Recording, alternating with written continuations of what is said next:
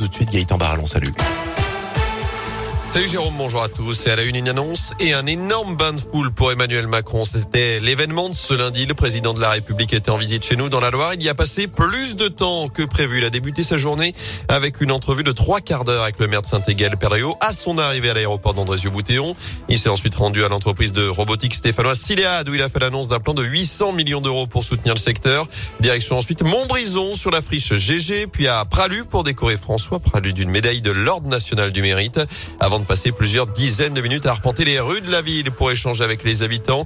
Une séquence qui n'était pas vraiment au programme de la journée. Le chef de l'État a notamment été interpellé sur les bas salaires dans l'éducation nationale. Écoutez. Monsieur Macron, Monsieur Macron, Monsieur Macron. Les salaires entre les enseignants français et les enseignants allemands euh, Alors, se résorberont vraiment. Il faut, c'est le, ce, que le Grenelle a lancé. Pour les milieux de carrière, les choses sont en train de se résorber, l'écart est moins grand. C'est pour les- tous les débuts de carrière que l'écart reste énorme. Oui, donc ça je vous le confirme. Donc en fait, pour moi, ça doit passer dans une réforme d'ensemble qu'on n'a pas faite là. hein. On a un peu amélioré les choses. Il y a eu plusieurs augmentations, mais qui sont trop minimes. Quand on regarde les choses, nos, enseignants par rapport aux Européens, ils sont beaucoup moins bien payés en début de carrière. Ça se compense en milieu. La fin de carrière est mieux et la retraite est mieux. Mais le début de carrière est très injuste. Il faut qu'on rééquilibre les choses entre les générations. Emmanuel Macron qui a quitté Montbrison comme il était arrivé sous les applaudissements de la foule. Christophe Basile, le maire de la commune, a d'ailleurs tenu à saluer cette attitude.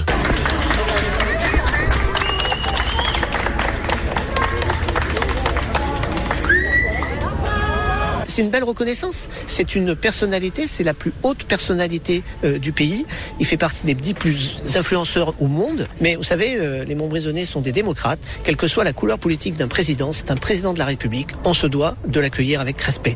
Et ça a été fait aujourd'hui, ça a été démontré. Et je suis très fier de l'attitude des Montbrisonnais. Et retour sur cette visite d'Emmanuel Macron dans la Loire sur radioscoop.com. Dans l'actu également de soulagement pour trois agents hospitaliers de la Loire, deux femmes et un homme qui ont été suspendus ces dernières semaines pour ne pas avoir été vaccinés contre le Covid. Le tribunal administratif de Lyon a ordonné la suspension de cette sanction en attendant de statuer sur le fond de l'affaire d'ici plusieurs semaines. Les trois agents estiment en effet ne pas être concernés par cette obligation vaccinale en vigueur depuis le 15 septembre. Eux qui travaillent en cuisine au CHU de saint à l'hôpital de Rouen, ils vont donc pouvoir reprendre provisoirement leur travail. Ce drame près de saint une jeune femme de 25 ans a perdu la vie hier après-midi sur la commune de la Fouillouse. D'après le progrès, la victime était en plein travaux de rénovation de sa maison lorsqu'un mur s'est effondré sur elle.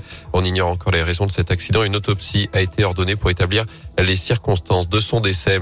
Quelle suite au rapport sauvé sur la pédocriminalité au sein de l'église catholique française? Un collectif d'associations et de victimes a interpellé la conférence des évêques de France avant son assemblée plénière début novembre pour qu'elle reconnaisse la responsabilité de l'église et donne une suite concrète aux recommandations du rapport ainsi qu'un calendrier.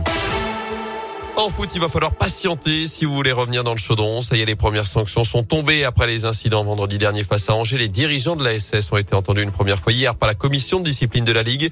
Ils seront à nouveau auditionnés le 17 novembre. Entre-temps, un huis clos total a été infligé dans le chaudron. Ça concerne uniquement pour l'instant le match face à Clermont le 7 novembre. Notez aussi que le parcage visiteur sera fermé pour les supporters stéphanois. Ce sera le cas lors du déplacement à Metz ce samedi et d'autres sanctions pourraient ensuite tomber le mois prochain.